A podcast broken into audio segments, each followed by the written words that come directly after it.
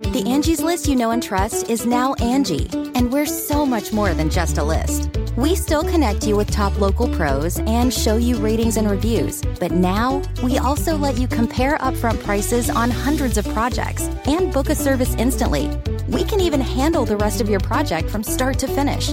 So remember, Angie's list is now Angi, and we're here to get your job done right. Get started at Angi.com. That's A N G I, or download the app today. Okay, it's time to commit. 2024 is the year for prioritizing yourself.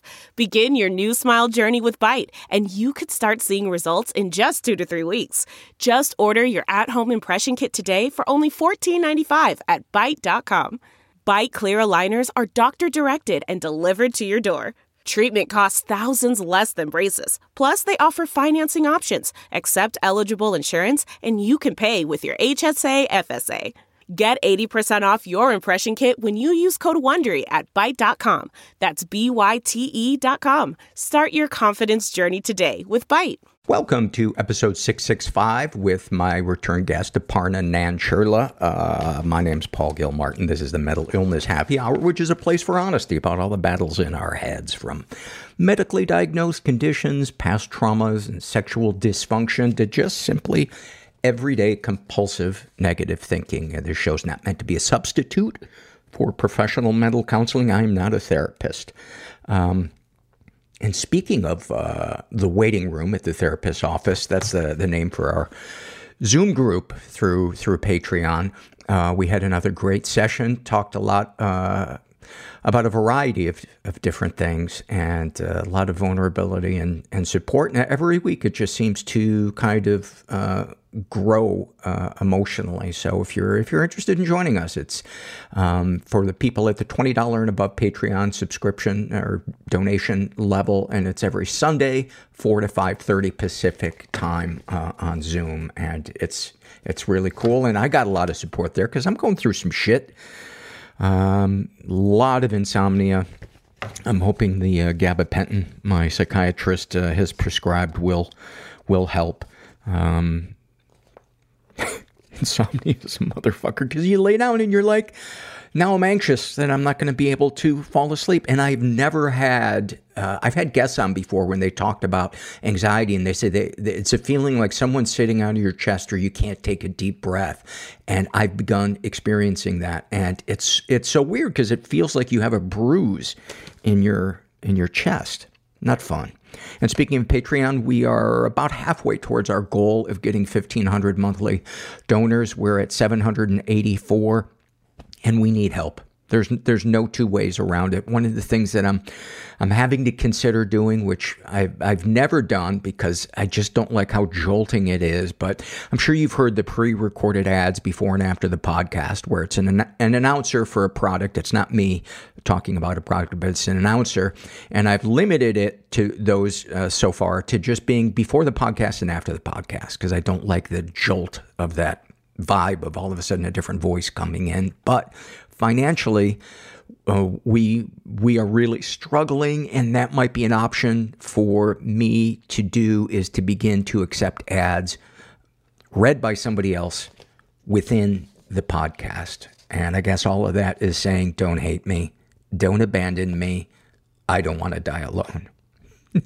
is, is that dramatic? This is from the Ask Paul Anything survey written uh, by a woman who calls herself Little Bloop. She writes, When it comes to therapy, I find that I have trouble getting to the deeper, more in depth topics and traumas I feel, feel are unresolved. Most of the therapists I've seen tell me that I've, quote, graduated, unquote, therapy after I get the initial crisis phase uh, is over panic attacks, trouble sleeping, etc. Or we discuss a topic for one session and then talk about it further. I've told therapists when I begin to see them that the reason I want to see them is to work through unresolved trauma. I feel like I could get, get a lot out of therapy, but not sure how. Do you have any suggestions for this? Well, the one thing I know, because I'm not a therapist, but the one thing I do know is keep seeking keep trying different things, different modalities, you know, whether it's EMDR or, or somatic experiencing or cognitive behavioral therapy. Although I don't think CBT is gonna, gonna work on uh, buried trauma, but somatic experiencing is really good because a lot of times trauma is buried in there and it's nonverbal. Uh, and talking endlessly about it is is not going to to do that. Same with um, uh, the modality EMDR. It can help with the the nonverbal stuff that's that's trapped in there. So overall, just keep trying. And if you hit a wall with the therapist, be honest about them, about what's going on. And if it doesn't get better, try something else. You know, I also am a big fan of meditating, yoga. Theoretically, I'm a fan of yoga. Every morning I wake up, I'm like, oh yeah, I'm going to do some yoga today. I can't even remember the last time I did it. So I hope, uh, I hope that helps. This is from the Voice in Your Head survey filled out by Emily Cries Often. Um, that was a big hit in the 60s, wasn't it? That was Pink Floyd before David Gilmour joined them. Uh, the voice in her head, she writes, I am a useless, empty human being who has nothing to offer anyone or anything. And, you know, I just want to say that that very struggle, that very voice that you have in your head is the thing, if you begin to connect to other people around issues like this, that voice, being honest about that voice in your head, can be the very thing that you can offer to someone else, which is the feeling that they're not alone. For you to have a conversation about how you're both feeling that way, or for them to support you, and then you to support them with what they're experiencing. And even if neither of you have experience in what the other person is struggling with, just listening to that person, being there for them, is huge. And that, my friend, I think is what it's is what it's all about. This is from the Love Survey filled out by Anita Snack. I see what you did there. She writes, I love the chirp sound and body twist my cat does when he realizes it that it's just mama wanting to give him pets in the middle of his nap. I, I do love cat noises. Um, my girlfriend's cat's name is is Pablo, and uh, he's a little standoffish when I walk in the door. He does that that meow, and I don't know what that means. Is that hello? Is that get the fuck out of here? You know, is it is that a oh no, not him again? Uh, she writes, I love that I still believe seeing a cardinal brings you good luck, just as I was told they do when I was a kid. I love the beginning of a friendship when the other person matches my goofball antics and I feel seen and safe to be myself. I love that one. I love how much my husband loves the humility of the ocean and how quickly he can ground me by reminding me, look at the ocean. None of this matters as we float and ride the waves. And then he dunks my head under the water and I fight for my life. I might have added that last part. That reminds me.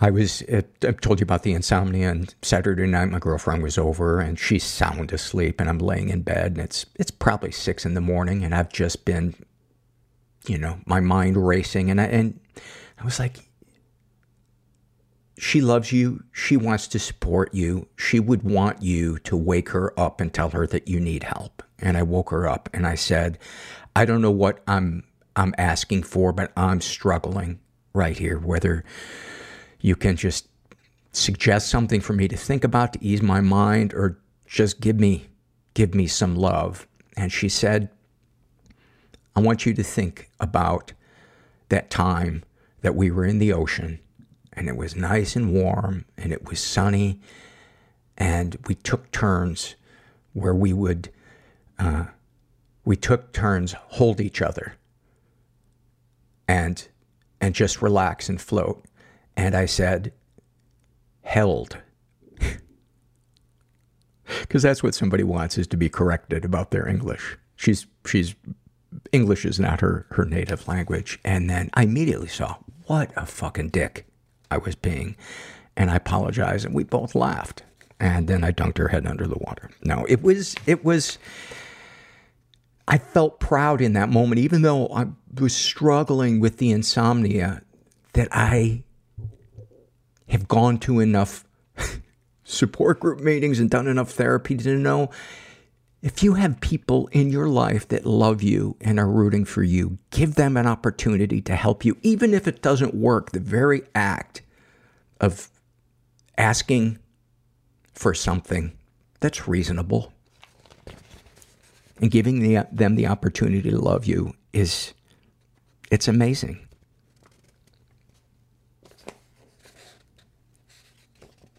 She also writes, I love the smell of fresh baked bread pouring out of the air vents of a bakery. That is an awesome one. Especially when you smell like butter cookies. I think every bakery smells like butter cookies. Uh, and she writes, I love popcorn anywhere, anytime.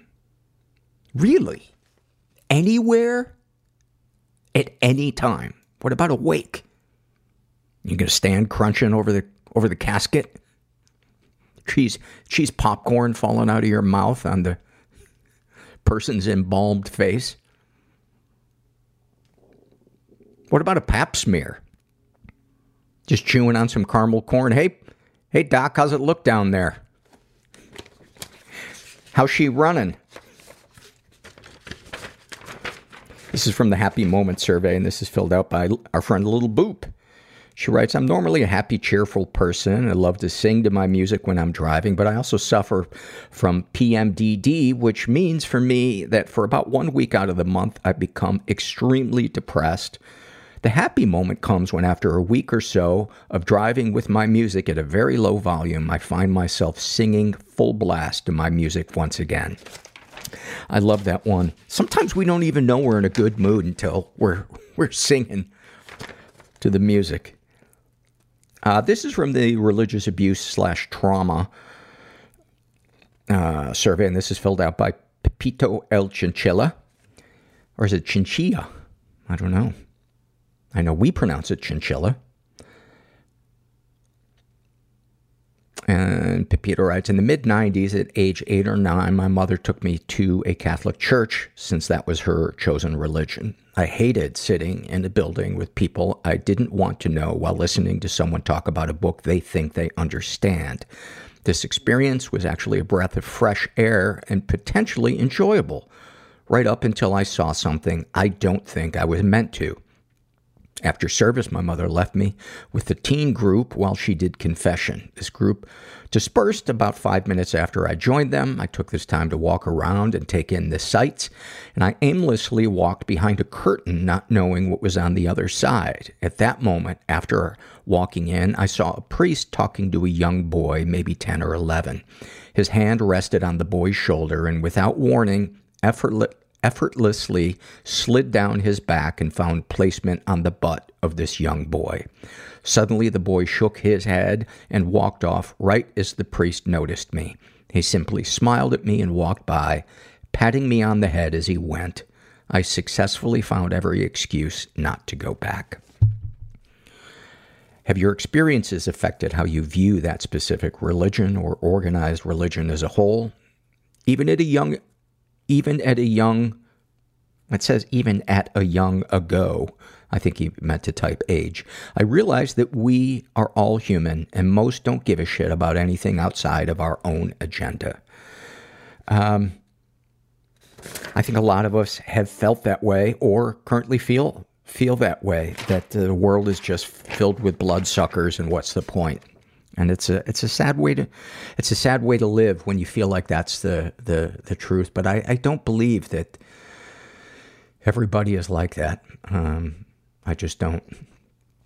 But um, thank you, thank you for uh, for sharing that. You know, I was my Wednesday night support group meeting is next door to a church that is, I think it's Pentecostal. I'm not sure what it is, but there is a guy in there who in the middle of our meeting, and this is in the building next door, he begins preaching and he preaches as if he is trying to rally people to go light torches and kill someone. Not the words, his tone of voice. It's so angry. And I was just like, who who wants their idea of God to be Gordon Ramsay? Of all the religions you can choose, why would you want to listen to somebody who's just yelling? I don't get it. This episode is sponsored by When Breath Becomes Air. When Breath Becomes Air by Paul Kalanithi is the exquisitely observed memoir of an idealistic young neurosurgeon attempting to answer the question, what makes a life worth living as he deals with his own terminal cancer diagnosis. It's a stunning reminder to live while we are alive. A must read for anyone in medicine from a doctor turned patient. For healthcare workers, expand your view on patient care and the fragile beauty of our mortal lives through Kalanithi's unforgettable words. Some of the questions Kalanithi wrestles with in this book include what makes life worth living in the face of death? What do you do when the future flattens out into a perpetual present? When the future is no longer a ladder towards your goals in life? What does it mean to have a child, to nurture a new life as another fades away? When Breath Becomes Air is a number one New York Times bestseller, Pulitzer Prize finalist, and named one of the best books of the year by the New York Times Book Review, People, NPR, The Washington Post, Slate, and more. When Breath Becomes Air is available wherever books are sold. Learn more at prh.com slash breath. Man, that sunset is gorgeous. Grill, patio, sunset. Hard to get better than that. Unless you're browsing Carvana's inventory while you soak it all in. Oh, burger time. So sit back, get comfortable. Carvana's got thousands of cars under $20,000 just waiting for you. I could stay here forever. Carvana, where car buying meets comfort, meets convenience. Download the app or visit Carvana.com today. And then finally, this is from the Struggle in a Sentence survey, and this is filled out by a woman who calls herself Me, and her struggle is living with an abuser. And a snapshot from her life, she writes, I told my mother that I had decided to leave my boyfriend, and her first response was, He doesn't even hit you. My consciousness might be disintegrating heavy weighted blanket on my brain. Symptomatically, and I can't think straight. Things present themselves for a reason. And I can't see straight. I couldn't even drive. The first movie that I remember watching with him, post traumatic stress, when I was like five years old, was Pulp Fiction. and moral injury. I would act out the scenes. Gonna go to hell or... with my Barbies. the greatest source of our suffering. Ordinary is where all the good stuff happens. Is our unwillingness to experience and accept our emotions. It is very hard to heal in dark isolation. I developed compassion. It is in connection and community where that happens. The process was nearly unbearable. Like, I'm going to have to kill myself. We'll be right back after this. I am here with a return guest, Aparna Nancherla. Is it Nancherla or Nancherla? I tell people it's Nancherla, like man with an N, but honestly, I don't know if that's right. Even South Asian people don't really know how to say my last name. People ask me, is it Gil Martin or Gil Martin? And I was oh. like, I've oh. never even thought about it. Oh, yeah. The slight emphasis difference. Welcome. I, thank you. Welcome back. Thanks for having me back. And uh, I'm I'm excited to talk about imposter syndrome. You've you've got a book out, um, me yes. myself, and imposter syndrome, yeah. and uh, it's really kind of nice and confessional and funny. And oh, uh, thanks, I love when when people write things and say out loud the things that most of us would be like, oh, I, I can't let people know that about me. That to me is like. I think that was the idea of writing a book because I, I, you know, I've done stand up around my experiences with anxiety and depression, but it felt like a book was kind of a way to explore some of these things I wrestle with in a less, you know, polished way because I feel good stand up you need kind of that concision to get from the setup to the punchline. You can't really get into the gray areas. So I, I wanted to maybe be able to do something that was with less resolution. And I, I th- maybe I'll just speak for myself, but I think a lot of stand-up comedians have this desire to delve deeper into our issues that are difficult to make funny and concise yes. on stage. Yeah, and there's something um, I don't know, very validating about getting it out there and saying, yeah. this is the real deep dive. Yeah, yeah. I mean, I think the fear for me was, you know, I, I knew ahead of time it wasn't going to be like a straight comedy book. I know a lot of comedians write, you know, just funny essays. And I was like, this is going to be a little different. So I, I, I, there's a little hesitation putting it out out into the world, just in that it's not really something people associate with me of being a more serious writer. But you know, try anything once. Yeah. Uh, how about reading uh, an excerpt to to, Sure. to kick things off? I kind of picked something from the first essay that's just kind of an overview. Uh, let's see. Here we go. Okay. I decided to write about my imposter syndrome, burrow into its uncomfortable depths, spoon with formative childhood trauma, and see what came up. Fun. Though the joke's on me, the so called comedian, because it turns out nothing summons your imposter syndrome like trying to write a book about it. The whole operation quickly escalated reverse Captain Planet style into some real fuck shit. Did I use that word correctly, Gen Z Angel, who is reading this for a research project on elder millennials? The requisite team members all assembled shame, insecurity, fear, sadness, heart. Yeah, yeah, heart got steamrolled on the other team too. I couldn't tell where I ended and where the poseur, classy, began, because weren't the two identities one and the same? But seriously, my dear pudding forks and salad spoons, I foolishly thought that writing about my own imposter syndrome would cure it. That in interrogating it, I might arrive somewhere more enlightened, and dare I say, reformed. It was the old exposure therapy belief. If you put yourself through the fire, you will come out forged in armor. Who even said that? It sounds like someone's dad misquoting someone else's dad. Save it for the stock poster on the wall of the UFC gym. Here's what actually went down. First, a bunch of psychic wounds from the 80s and 90s opened in me like a less fun Evil Dead hell portal and threatened to suck my entire sense of self into them quietly and efficiently, Dyson style. Aspirational product placement, need a free back. I'm not saying my baggage won per se, but it certainly made some great points.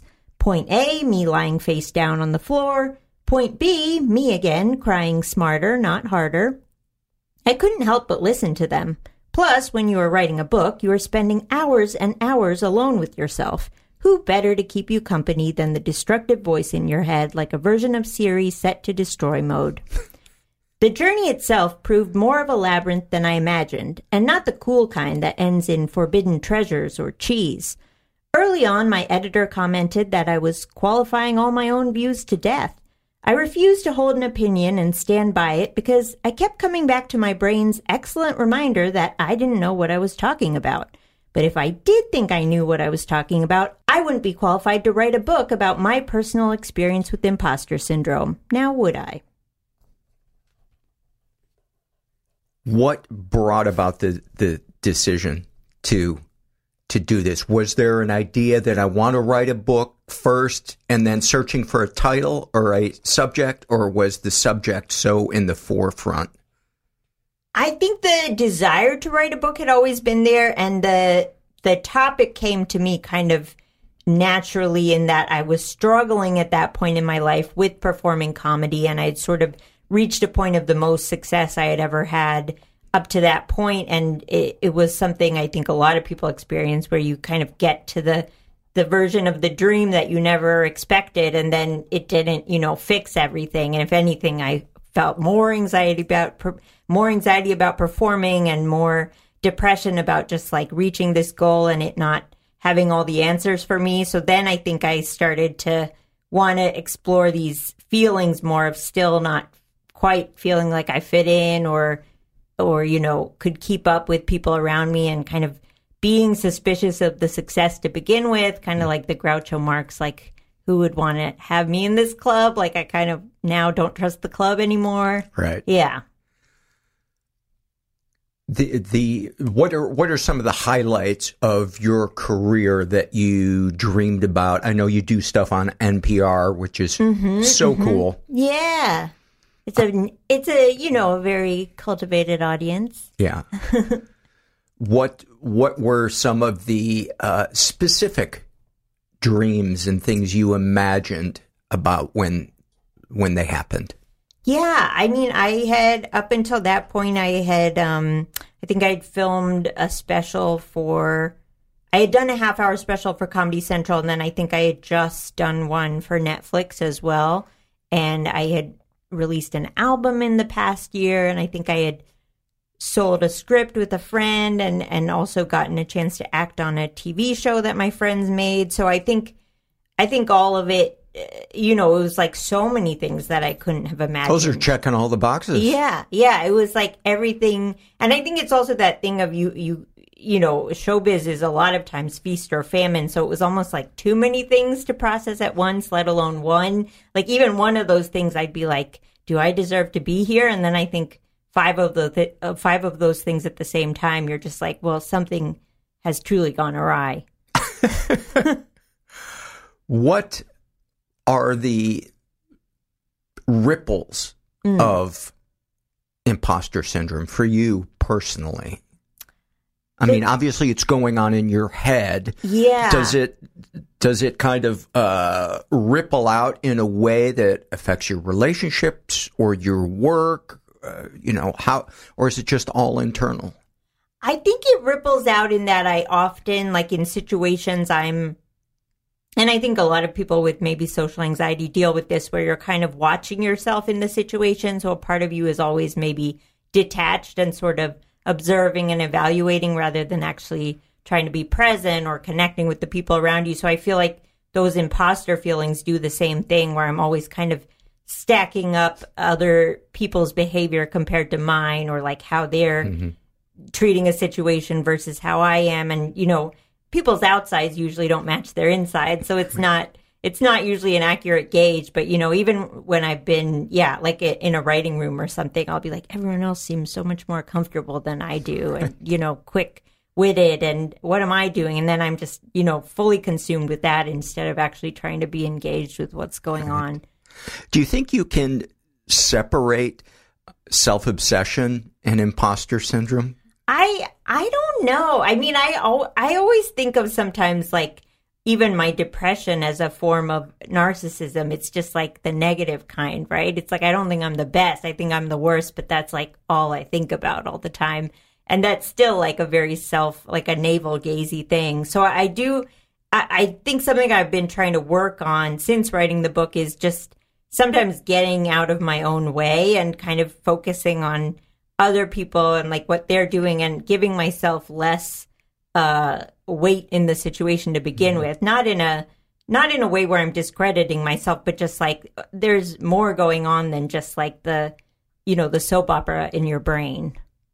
It's so true. And and what does connection look like for you when it feels um like energizing in a good way or or at the very least calming or just a break from yourself? Yeah, I mean, I'm an introvert, uh, tried and true. So I think for me, it is those, you know, one on one or smaller group interactions with like close friends that, you know, I don't, I, I don't have the like little red book of numbers and numbers. I'm more just the like three or four, uh, ride or die types. But, um, yeah, I think just like a good conversation with a friend or like, uh, a little get together like those i find very like those kind of remind me of like what really brings me satisfaction. And i think as a performer you at least when you start you're sort of like i this audience is what is feeding me. But i mean at this point in my life i'm like this is my job and i'm very grateful i get to do it but ultimately at the end of the day it's those close relationships that i think sustain me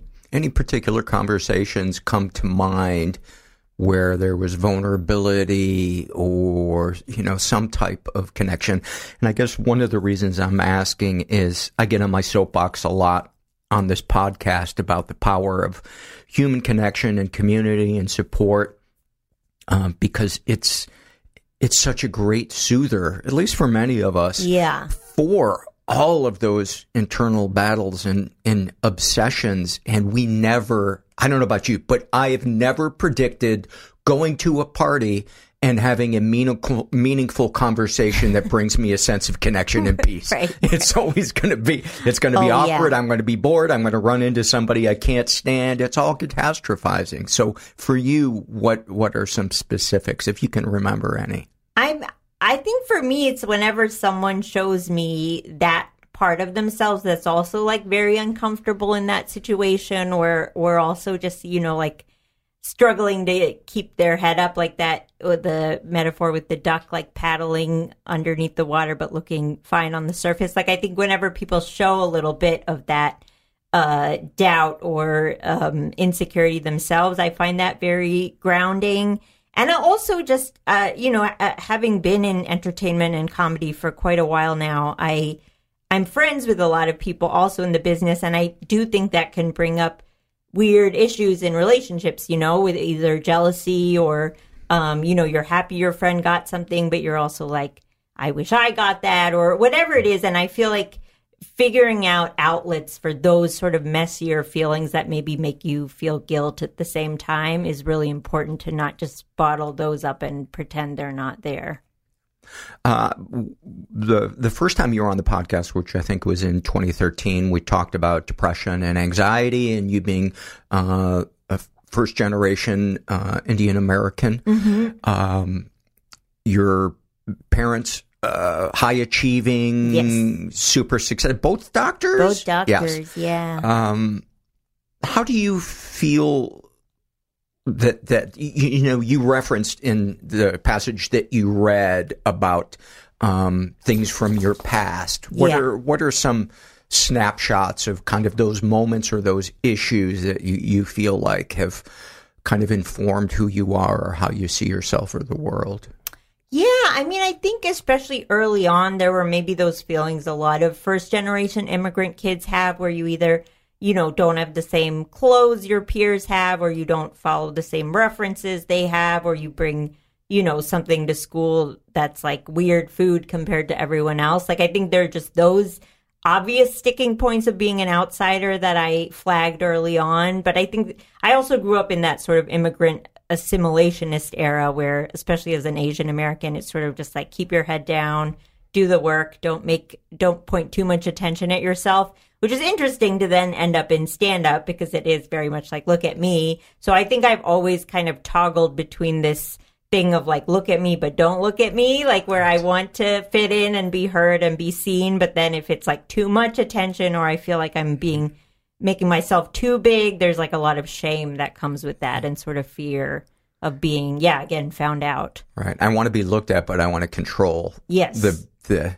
the gaze the Yeah, rules yeah, of the yeah. ways that I'm looked at. yes Uh, if you have a, a a show where you bomb, although I imagine it probably doesn't happen anymore because you Oh. you're, you're no, no no that's Okay. not true Uh, or let's say you have an amazing show. Um, talk about how what the next 24 hours looks like, and is there a difference between the the 24 hours after a bomb or crushing it? The weird thing is, my, I still, you know, get a lot of anxiety before I perform. It's in a more manageable form these days than it has maybe in the past. But I will say, and this is something I've discussed in therapy at length, but sometimes I actually find it more uncomfortable to sit in the feelings of a good set because I think it it's both the feeling of like, oh, I pulled one over on these people, or like, will I ever be able to recreate that? It was clearly like a lightning strike, like something that will only happen once. And it- like, I think th- that expectation, creating any sense of expectation in people, I think puts more fear in me than just like, oh yeah, this went bad because they they could actually see you clearly for once. It it is amazing how creative the mean part of the brain is. I don't know if there is an artist in the world as creative as the mean part of the brain. I mean, I think I was also partly that's why I was like, write this book. I was like, if you have so much to say, you do something with it.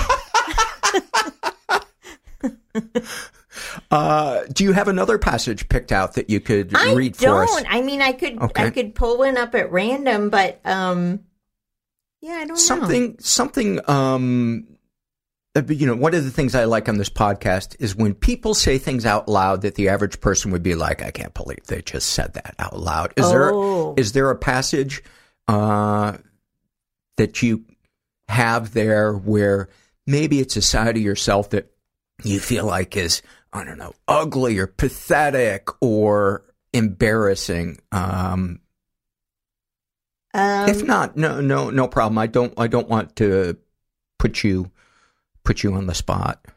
trying to think. There is.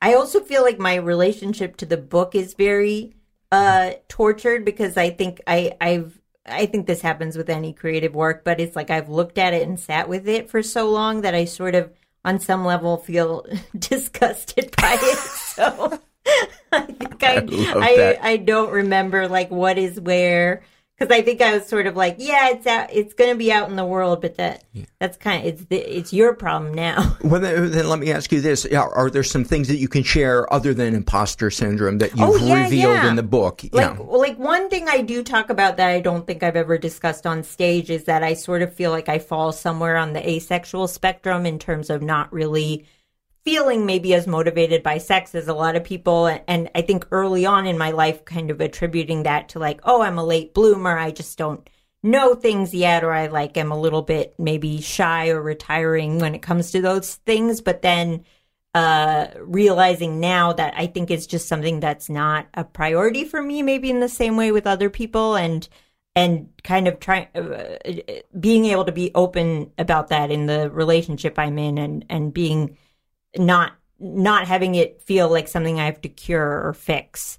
That's Um, that's awesome because uh, when we've touched on that topic in the podcast, uh, in the beginning, I handled it as if this is something that needs to be fixed, and people who identify as ACE, as they as they call Hmm. Yeah, it, would write in and say, you know, I'm happy. Yeah. being this way. Please don't refer to this as something like it's an issue, and that that kind of woke me up. Yeah, I mean, I read a book, uh, I think called Ace, uh, written by a researcher, and and she was saying that it is there is you know the way there's like heteronormativity in society. There's also also like compulsory sexuality, which is just this belief that everyone needs sex. Like if you don't want it, there's some you know issue that needs addressing. And you know there probably is that because there is so much trauma going around around like body and consent and and things that have happened to people but but i think yeah it's important to distinguish that there is also just a preference and like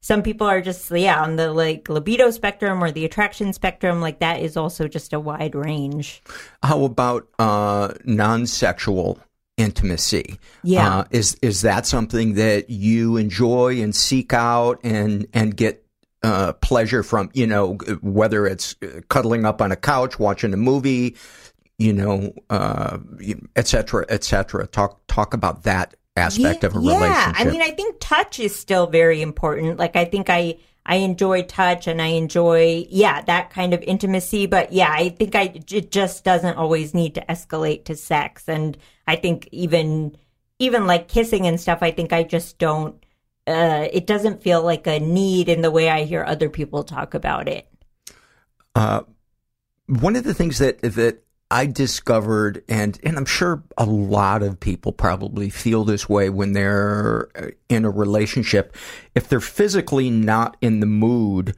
um, for sex, but they want to feel closeness. Um, there's been a couple of times in my relationship where I've said, uh, you know, I want to be affectionate, but I don't feel like having sex tonight.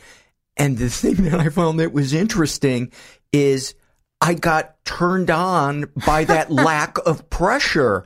And I think there's something that's key in there about giving ourselves the freedom to not have to commit to something. Is that is that something that that uh, kind of Yeah. resonates with you at all? I mean, I do think also for like heterosexual cis women, there is this, you know, model of what uh, sexuality should look like for you, where it's like, yeah, if you want sex, you should be like turned on, you should be experienced, but not too experienced. Like, there's all these mixed messages you're getting. So I do think just this, uh, idea that you're going to be like the perfect partner or like available whenever your partner wants to be sexual with you. Like i think there, that turns into a whole mind game of like do i feel like doing this? Or am i just like trying to fulfill my partner's needs? Like it it turns into a whole thing which ends up being you know a huge libido kill. So i think taking that pressure away is really important in terms of being able to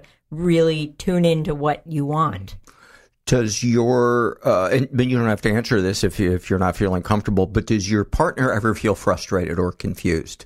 Yeah, I mean, I think it's something we're still trying to negotiate in our relationship, but I do feel like he's the first person that I've been able to have like an open conversation about it with. I think we're trying to figure out kind of what the terms are of it and if that means like, you know, if he gets sexual fulfillment outside of our relationship like that, that is something we've talked about. And I think we're still figuring out the terms, so I don't want to speak on Did you find his... a lawyer? Yeah, yeah. yeah. we're gonna A get, libido we're lawyer? gonna get it all on paper and and signed um along with dual NDAs. Uh, but yeah, no, I I think it is uh you know a topic that doesn't get a lot of airtime in society, so we're kind of figuring it out on our own timeline. And the idea of him uh, finding sex outside of your relationship was that something you brought up? He brought up. Um, what just as you think about that, kind of what what are your thoughts and feelings on, on that? Yeah, I mean, I think part of it is like we haven't really talked about it except between us in that it feels like something that other people put a lot of projections on, like having an open relationship or um, not having an active sex life. So I think we've sort of kept it between us for now. But um, I think uh, for us, it, it is like, you know, any relationship is about meeting both people's needs. And if my need is not needing sex as much and sex is still very important to him, I don't want part of him having to be in a relationship with me being have to having to give up sex. Like that doesn't feel fair to ask of him. Talk about your friendship uh, with him. That aspect, you know, kind of the partnership, being part of a of a team. Is that something that is on your radar when you enter into a relationship? Yeah, I mean, I think that's where the real intimacy for me comes from is just feeling really understood and comfortable with another person. I think I tend to be very guarded and sometimes have trust issues with people that even close friends. So I think he is, you know, unquestionably probably the person I'm closest to in my life. And I think that sort of safety and security is like really fragile for me to build. So I think it feels like there's no one else fulfilling that role in my life. Is that what the fragility is about? Is that if this doesn't work, there's, you know, it's going to be 10 years before I find somebody who's going to be I don't know my friend? that I think it's just that I take a long time to open up. So then, like building that foundation with someone, it feels very uh, valuable. What are some of the parts, if any, that you want to to hide when you get into a relationship where maybe you feel like the other person's going to run or it's going to harm the relationship? I mean, I think in previous relationships, the the sex thing has been maybe a thing that I've felt shame about or wondered like why I'm not able to kind of match sync up with the other person in terms of needs. Um, I think also just showing uh, sides that are, I think, anger. Sometimes I have trouble expressing in a certain way, or even sadness. But I feel like with my current partner, we we are I'm able to kind of go to those places with him, and I and I have trouble doing that with other people in my life. So it feels that's why the bond maybe feels different. When you were were growing up, um, w- was having outward feelings kind of discouraged? Yeah, I think I grew up around maybe like not the healthiest version of of expressing anger or you know holding sadness. Like it was kind of like anger would kind of blow through, and you couldn't always predict what the repercussions it would have. And then sadness, it was kind of like okay, let's not show this to too many people. It's kind of like ugly and it's bringing everyone down. So I think there wasn't really space created for for processing those things or really saying like these are valid emotions and mm-hmm. and everyone has them. How is the depression and anxiety today? I mean they're still going strong, cooking along. um yeah, the the anxiety I will say is um still ever present and I think uh you know I still wake up most days with with a lot of dread, but I find now, like, once I get out of bed or, you know, do something that's either like moving my body or doing a meditation, that kind of helps me get on a, on a different track. In and you know i i did those things for a long time and they didn't help as much. So obviously like meds and therapy have aided those things as well. Um but yeah anxiety i still get a lot of it with performing but uh, i took a break from performing while i was writing the book and that ended up like coinciding with the pandemic and stuff. But i ended up taking like a three year break from stand up and have only come back to it in the past year. And i actually feel like that break helped my anxiety more than anything else did up until that point. And three years feels like, even to say it feels a little bit like fear inducing because I know as a stand up, it's kind of like you just get back on stage, you just take the next set and you keep going. But I, I think stepping away from it is honestly the best thing I've ever done. I think it can really help give uh, clarity. About, Yeah. I think it's Yeah. it's uh, you know kind of the analogy of the forest from the trees. I think when Yes. we're doing our act three times a week, you Yes. know, forty weeks a year, we kind of forget what's funny about certain jokes Totally. or step back and and go, am I organically expressing who I am? Is there another Yeah. area? Could I be sillier? Could I delve deeper into topics? I think all of those things when we when we step back. Yeah, and I get I think you get real tunnel vision if your whole life is comedy and you're just eating, sleeping and breathing it where you forget like who you are with besides that, like you don't even you know, it feels like some people their their whole identity is just comedian and there is nothing like they're never not that and I I think I, it was important to me to live a life where I took that out of the equation and kind of see what was there. What are some other things you've revealed about yourself in the in the book that might be hard to to say out with loud? The, well, with the depression, I think um, one thing I talk about, I write, there's one essay that's specifically about depression, and I talk about how I uh, have dysthymia, which is kind of like, I guess, loosely low level depression, but it's kind of persistent over time. Like nothing really makes it ever fully go away. And how that has led to kind of impostery syndromes around even being able to say I'm like a good depressive, you know, because I don't I don't necessarily have the version where I can't get out of bed or, you know, I completely disappear from from life, but uh, I do feel like even though I'm able to show up to things, I still am a lot of times very like not doing well internally and I think tr- learning to own that more and not be like I, I'm not suffering as much as the next person. It's like I think it's still like sometimes a little bit scary for me. Yeah, and dread being your constant companion. I mean, how does that not qualify for something that uh, is worthy of validity? Well, it's funny because my depression was first diagnosed when I was uh, took time off from college because I was struggling with an eating disorder, and I remember, um, like I I didn't technically qualify as a severe enough case to be in like the residential treatment program, so they were like. You, technically, you need to be a day patient, but because I didn't like live within driving distance of the center, they're like, okay, I guess you can be a resident. So I think, er, like starting my mental health journey, I was already told, like, mm, technically you don't qualify. Yes, but you're we'll even an you in." imposter about yeah, this. Yeah, we'll let you in. How is the uh, eating disorder these days? It's better, but I will say I still I notice when my mood is lower or if I'm struggling in general in life, I'll sort of turn to controlling diet or exercise as a sort of default thing of like here's something I can focus on that feels more manageable.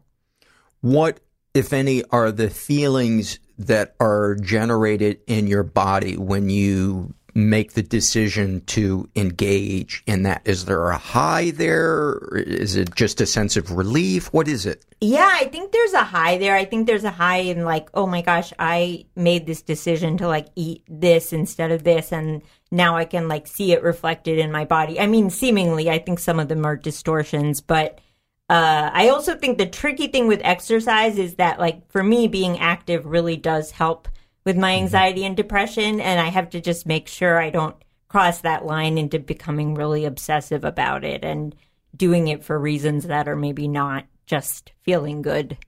Has anybody ever brought the topic up to you because they saw something going on within you and they were uh, concerned? Well, I think uh, uh, ta- uh, going back to that idea of feeling imposter syndrome, even about the eating disorder, I remember after the fact, after I like took time off from school, I remember people being like, "Yeah, I actually noticed you were getting thinner, but then I just figured." You run a lot. Like people kind of made up their own narratives for what was going on. And I think that also made me feel more disconnected from other people because I was like, oh, it feels like people don't even like really know or care what's going on with me. That's that's gotta suck. Yeah, yeah, yeah. I think, uh, yeah, I think that, the, yeah, I mean, that the eating disorder was kind of masking the depression, but I think the depression was there from a variety of things, one of which was like an overall disconnection from other people. I think so many of the compulsive behaviors we engage in is a way to self medicate our Yeah. depression. Yeah. I mean, I think most recently I I have really gotten into online shopping where it's like as soon as I like even when I was writing the book, like I would have these weeks where I was just so anxious all the time. And it's like, you know, I would just go to like a website where it's like a bunch of bags I can look at and for some reason I was like, this feels great just looking at all these bags. I don't know why, but it feels like this is actually the solution I always needed. And would you just look or would you buy? No, I like I would go through weeks where I just kept buying things and I would uh, feel out of control and then feel deep shame about buying them, but then it just felt like it would be this like vicious cycle. I, I have gone through periods where I look but I don't buy, Yeah. and I get the high. Oh, like Oh, I, I would look at pieces of land that I could never Ooh, afford, yes. but it has an excellent view, and and I would get high just imagining me building a cabin Oh, with this yeah. view, and it it's I don't know that that drug of oblivion. No matter Yes. what the train is that gets us there, it's uh I don't know. I, I is it healthy? Is it unhealthy to do that? Is I that think it's maybe I think fantasizing and daydreaming are healthy human instincts and I think they're natural, but I think sometimes the internet can make you cross that line into like I'm using this to numb myself or I'm using this to disengage from some other part of me that needs addressing. what are some other uh topics that you'd like to talk about? I let's see, I feel like there was another one that I Oh, saying um saying no to people is a thing I've uh, struggled with as a people pleaser and I think only recently in life have I learned to start saying no, especially professionally to things cuz I'm always like so honored to even be asked for, to do anything. So I think starting to be able to own saying no to things and people, it's almost gone the other extreme now where I just like kind of, it's a high to get to say no. What are some of the things, what were some of the early things you said no to and kind of walk us through the mental gymnastics and uh, emotional feelings of doing that? I think the first things that were hardest to say no to were shows, especially like paying shows where it felt like, oh, like who are you to turn this down? Like you're lucky they even thought of you and they're never going to ask you to do anything again. And it was like maybe a higher paying thing um, than I would have expected. Like I think sometimes I still say no to those because I either know it's going to be a bad fit, like it doesn't seem like I'm the right comedian for that event, or it doesn't seem like a venue in which I'm going to enjoy myself, or for whatever other reason. Like I think one time that happened with like this outdoor music festival where I was oh, just like, turn that shit down. Those are people who don't know that aren't comedians. Those are the worst, especially during the day. during the day uh, and they all pay you know really well. But then it's like do i really want to put myself through this? I'm going to be anxious from the moment i say yes to when it is done. And so I, learning to say no to things like that has been really big for me. How about colleges? and same thing with the colleges. Like some of them feel like they're the right setup uh, and they, they know what they're doing because i feel like now colleges have all these comedy festivals and stuff. But there's still ones where it's like you know cafeteria in the middle of the Oh. day and it's like Brutal. what who is this for Brutal. Yeah, I, I think sometimes the students get this nice budget. They put out this Yeah. alluring paycheck, And then the day before, they're like, oh, we need to put some chairs in a circle. And I did a college one time where I think there was eight people and they, you know, like the spotlight outside the Hollywood Bowl that shines up into the sky. No. That was the lighting. Was it was, and then we were put on a stage that creaked every time you moved. So whenever there was silence, Oh my god, it was, it was. I remember doing one. The one nice thing about college is sometimes is, is they'll let you bring an opener, and I always try to bring a friend, you know, just to be like a co-witness.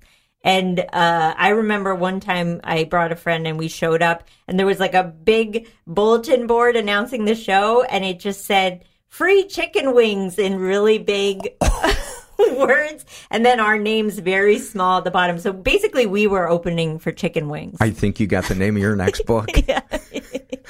uh, anything else you'd, you'd like to share before we wrap up? I think that's it. I mean, I feel like we've had a good conversation. I mean, the book is, yeah, it's just sort of a heady, uh, heady dive into my brain and yeah, I mean, the one thing I guess I would I touch on in in some of the chapters about stand up, um, one of them is just talking about uh, like a, a- being a South Asian comedian. I think sometimes I've felt uh, embarrassed to talk about identity, or like I think when I started early on, I was sort of um, praised for not talking just about being a woman or being South Asian. Like like I remember comics would be like, "Oh, it's kind of nice you don't like rely on those things as a you know uh, just like a A hook. hacky premise or yeah or like a hook." Um, but since then, I feel like now I see younger generations really like embracing identity in a way where it's not doesn't have to be the spotlight, but it's just something about them that's true and just as valid as anything else in their life. And so I, I have been re exploring kind of my own relationship with those things because I do feel like it's changed from when I started stand up. That makes sense. Yeah. Uh, I think I uh, misnamed your book when when I introduced you. Uh, It's unreliable narrator, me myself and imposter syndrome. Uh, I imagine people can get it wherever they get their books, Yes, but yes. warn them about online shopping. Yeah. but you can put in your card and then just walk away. Uh, where can people find you? I have a website, aparnacomedy.com. I'm on the socials at aparnapkin. Um, and I have some tour dates coming up uh, with the book release where I'll be signing copies afterwards and doing some stand up. So, yeah, it's all on my website. Thank you so much. Thank you for having me, Paul. It's delightful. Many, many thanks to her. Uh, I love when somebody, uh, I, I talk to somebody and they're in a relationship and they're they're tackling the stuff that's hard to hard to talk about. I think it's it's so inspiring. Delve into the shadows of the mind with Sleeping Dogs, a gripping murder mystery starring Academy Award winner Russell Crowe. Now available on digital. Crowe portrays an ex homicide detective unraveling a brutal murder he can't recall. Uncovering secrets from his past, he learns a chilling truth. It's best to let sleeping dogs lie. Visit sleepingdogsmovie.com slash Wondery to watch Sleeping Dogs, now on digital. That's sleepingdogsmovie.com slash Wondery. CarMax is putting peace of mind back in car shopping by putting you in the driver's seat to find a ride that's right for you. Because at CarMax, we believe you shouldn't just settle for a car, you should love your car. That's why every car we sell is CarMax certified quality so you can be sure with upfront pricing that's the same for every customer. So don't settle. Find love at first drive and start shopping now at CarMax.com. CarMax, the way car buying should be. This is from the Ask Paul Anything survey, and this is filled out by Danish Delight. And uh, she asked, maybe I missed an episode or more when you talk about this, but did you at some point in your life want kids or never? And what about your reasons not to? And do you regret not having kids? I think you would have been a wonderful father. Well, that's very nice of you to say. Um, I just never really found myself wanting to have kids, and I and, and I honestly think um, I'm a lot more selfish than you think I am. Uh, I'm pretty. Uh, I'm better than I used to be, but I think I would, one of two things. I would enjoy it and I would be so grateful that I did it and I would think, how could I have lived without this? This is amazing. Or, my God, I wish they'd shut the fuck up. What have I done? And I did not want to get into something where it was the latter. Um, because I see so many people that they just can't be present with their kids. They're just not into it. And I didn't didn't want to be that guy. Um, I like my hobbies. I like the freedom. I like living alone. Is that enough?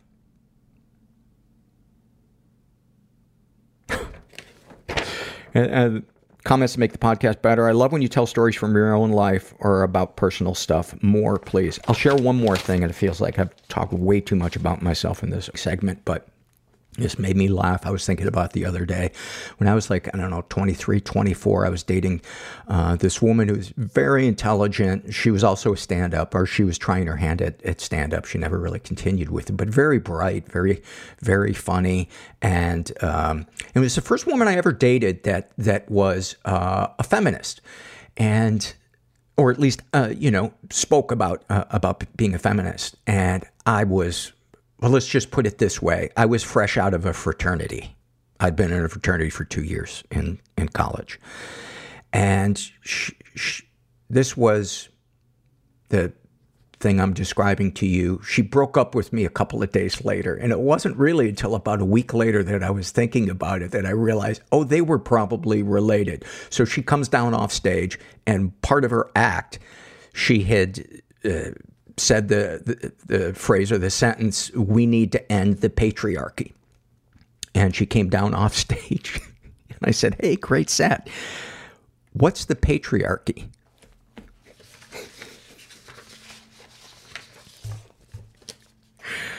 oh my God. this is from the Shame and Secret survey, and this is filled out by a guy who calls himself Ottawa Carpenter. Uh, and we uh, we had a batch of uh, shame and secret surveys uh, filled out by by guys. Uh, there's uh, a lot of times a lack of guys filling out this survey, and I'm always kind of happy when we get a nice a nice balance. he identifies as straight. He's in his 30s. Says that he was raised in a pretty dysfunctional environment. Um, he was the victim of sexual abuse and never reported it. He writes, When I was about eight, my sister's friend gave me oral sex. I had no idea what was going on as I didn't know anything about sex at that age. Several days later, a counselor was at our kitchen, kitchen table when I got home from school. I still remember how terribly awkward and shameful it felt having to talk about my experience word had spread through friends that it had happened, and my mother found out and called child services to help. But she never talked to me prior to the counselor showing up. It was the first salvo of shame that sent me down the path to sexual addiction. That's that's so bizarre that your mom would not even talk to you about it first. Uh, as well, when I was 16, my father caught me masturbating in his living room, and instead of doing, quote, the right thing, unquote, he came and sat down with me and started masturbating himself. I remember feeling, this doesn't feel right, but because he was the person in a position of power in my life, I went along. The shame was almost unbearable afterwards. I've struggled with thoughts of it was my fault for not saying or doing anything. I stopped visiting him shortly after, and we lost contact forever after that. He died less than half a month after my wife and I had our first child. I never got to confront him. He's been physically, I mean, that is so fucked up. He's been physically abused and emotionally abused. He writes, My father used a belt on me and spanked both me and a couple of my friends when we were very young. Worse was receiving a carefully crafted letter from him detailing all the ways in which I had become a failure in his eyes. He must have put so much ener- energy into it. It was written on a typewriter and he had it in the mail. I was somewhere between, between 10 and 12 when I got this letter. It completely devastated me. We had been the closest of friends in my mind up until that point. Was he threatening to not jerk off in front of you in his letter? Uh, any positive experiences with uh, abusers? Uh, we used to go to the baseball games all the time. He'd buy me candy bars. Uh, we went when we went to the dollar store. He would also give me money whenever I left, and promised that there would be more each time I came to visit. I didn't know at the time that this was essentially a bribe. Darkest thoughts. I think about getting other women slash girls pregnant or quote teaching unquote girls who are in their teens about sex. I haven't acted on either of these, but I feel disgusted about it. I think I'm only starting to understand why I have these thoughts. Darkest secrets. I have talked to several girls and women on chat sites while I masturbated. Some were not 18 yet. I don't know how I was able to justify it in my mind, but I thought if they didn't want this, they would say so. It's a horrible feedback loop of the trauma I suffered as a teenager. I relive it from the other side. It makes me sick thinking about it afterwards. Well, I hope you're not doing it anymore. And that's the one thing you do have control over is to stop a pattern that's not healthy for you or, or others. Um, sexual fantasies most powerful to you, getting teenage girls pregnant or any woman. I feel horribly dirty just typing this out. I am a deviant and wish I didn't have these thoughts.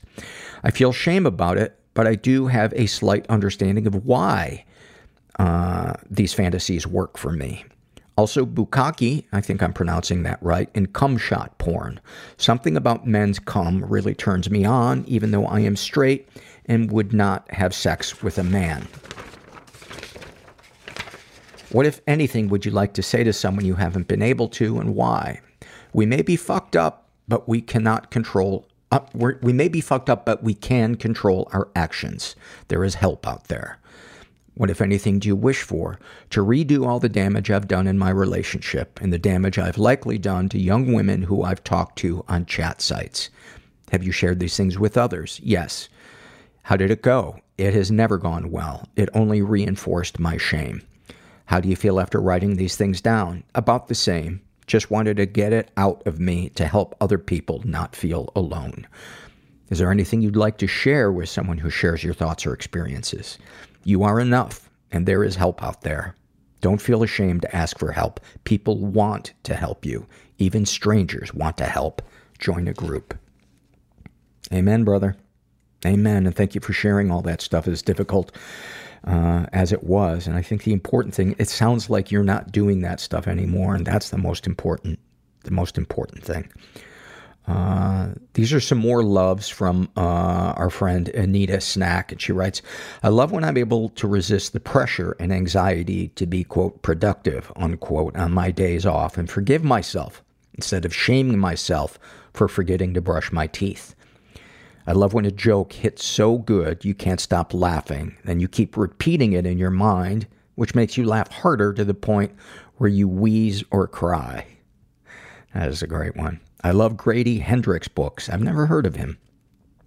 I love dark, moody synth wave music and how it makes me feel like the main character of a movie. That's awesome. Thank you for those. This is from the Shame and Secret survey, and this is filled out by a guy who calls himself uh, Journeyman Todd. He identifies as uh, straight and, and writes, but how do you classify lesbian stuck in a man's body? Men disgust me. Uh, he's in his 50s. He says that he was raised in a totally chaotic environment. He writes mental illness, alcoholism, physical and sexual abuse. Um, oh, and when I asked uh, the gender, he wrote other. Um, before male, but joke about being a lesbian stuck in a man's body. Uh, he was a victim of sexual abuse and never reported it. Coerced by teen, fam- teen family member into performing oral sex on him. I was 9 to 10.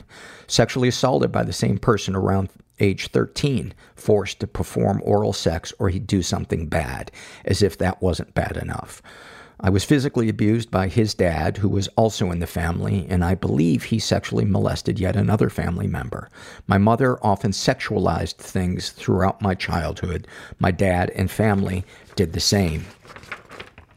Uh, he's been physically and emotionally abused. Uh, my earliest memories of my mother include me being beat unconscious, being stuck with pins.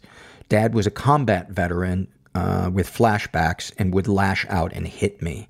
An uncle beat me unconscious at least once.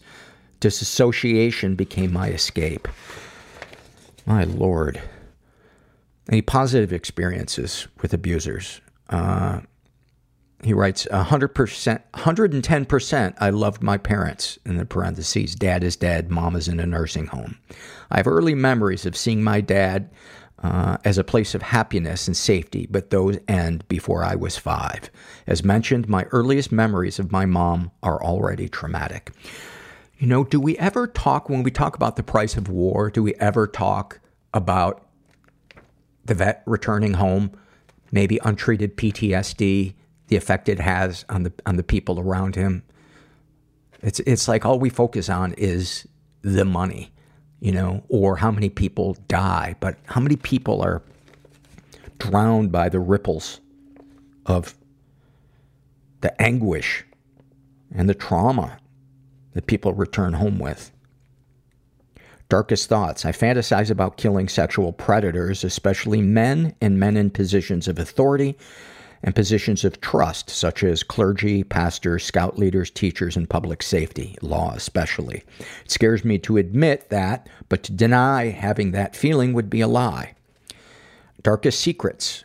Oof. I'm a bit uncomfortable around men or forming friendships with men. My closest friends have always been women. I've had three affairs. One was a friend and mutual lust. One was a friend who was equally damaged and I ignored healthy boundaries. One was true love and we no longer are physical. We love each other deeply. Please don't tell my wife, who I married on a rebound from the friend slash soulmate. My poor wife, we are not a match, and I haven't grown the balls to get a divorce. I'm an asshole for not, standing my ground when my gut said no to marriage. I'm still married out of obligation, not love. Sexual fantasies most powerful to you. True, safe, and loving intimacy. Spice it up? Question mark. Okay. With Jennifer Connelly, a younger Lynda Carter, a mentally stable Megan Fox, a slightly older Katy Perry. You get the picture. Writing that, how does it make me feel? Sad. Nobody's fantasy should be true, safe, and loving intimacy. That should be the reality. I'm not really under. I don't really understand that should be. Oh, I see. It shouldn't be a fantasy. It should be a, a, a reality. It should not be something that we're like, oh, that's not possible. Um, what, if anything, would you like to say to someone you haven't been able to? Mom, dad, uh, it's called therapy. Fucking try it. Why? Because they taught me that psychologists and therapy was taboo. Well, of course it would expose the abuse. My bad. What, if anything, do you wish for? Loving and safe physical intimacy. Sex with my wife is safe, not loving. It's fucking, not making love. It sucks. Have you shared these things with others? Not extensively or completely. My therapist has the most clear picture. Why not complete? Uh, why not complete self-loathing? What little I've shared about the ugliest details. I felt alone and hurting. I needed some validation, not sympathy. Maybe he wrote while not complete. I don't know. I'm not sure. I'm not sure what that is. Uh, how do you feel after writing these things down? A mix of nausea and relief. Uh, nausea and relief was my first band. Um, we broke up, I think, shortly after the uh, singer started doing cocaine. We just, uh, he wouldn't show up for practice. We'd go on tour. He'd never sign up for record signings. And, um, but then again, there weren't many people there um, because we put all our music out on 78s for Victrolas. I think that, in, in hindsight, that might have been an oversight. Continuing. Anything you'd like to share with someone who shares your thoughts or experience? Going through a divorce or breakup? Question mark. Recently divorced or painfully single? Question mark. Get therapy before you begin making decisions about starting a serious relationship. And then parentheses, fuck, I sound old. Dude, I couldn't agree more. Couldn't agree more. You know, I think a lot of times, you know, being in a relationship while you are working through really, really heavy shit, a new relationship is, you know, working through that trauma is like diffusing a bomb and entering into a relationship is like asking another person to bring another bomb to help you diffuse your bomb. What did I just drop? And then finally, these are uh, some loves from a guy who calls himself Little Guy Eating Good. And he writes, um, after listening to your recent interview, interview with Jenny Zigrino, I feel the need to write a whole list of food-based loves. And I'm only reading part of, uh, of this list. I'm going to save the other ones, and they're all great for another uh, episode. He writes, as a fat person, I've often been discouraged from showing enthusiasm for food without tackling, tacking guilt onto the end. Sometimes pleasure can only exist for fat people if it's, quote, guilty pleasure, unquote. Bullshit. Eating is divine and a deeply rooted aspect of the human experience. I love pas- pastina. It's made of tiny pearl shaped pieces of pasta boiled in broth and then swirled together with a large egg and a handful of Parmesan cheese. It is the best meal for a gray day. It sounds amazing. I love collaborating on a meal with my friends. The other day, I took all the veggies that were about to go bad out of my fridge and brought them to my friend's house, and they chopped them up and made the most delicious chili I've had in a long time. Uh, I made us hibiscus tea with rose syrup to go with it and brought a huge loaf of bread from the farmer's market by my train stop. The kind of bread that crackles when you cut into it, but is still soft and cloud-like under the thick, gnawable crust. crust. They lit candles and turned the lights off while we ate. We both got second helpings. I left feeling utterly enriched by the food and the people in my life. Dude. So good. So good. And you made me so hungry for bread. Oh my God. Thank you to everybody who helps make this podcast possible. I appreciate it, whether you're spreading the word about the podcast through social media, turning a friend on, giving us a nice review on Apple, or supporting us financially, or just listening. Just listening. Um, that means a lot to me. And uh, just never forget that you're not alone. And thanks for listening. Everybody I know is bizarrely beautifully Everybody I know is bizarrely beautifully fucked up in some weird way. Bizarrely beautifully fucked up in some weird way.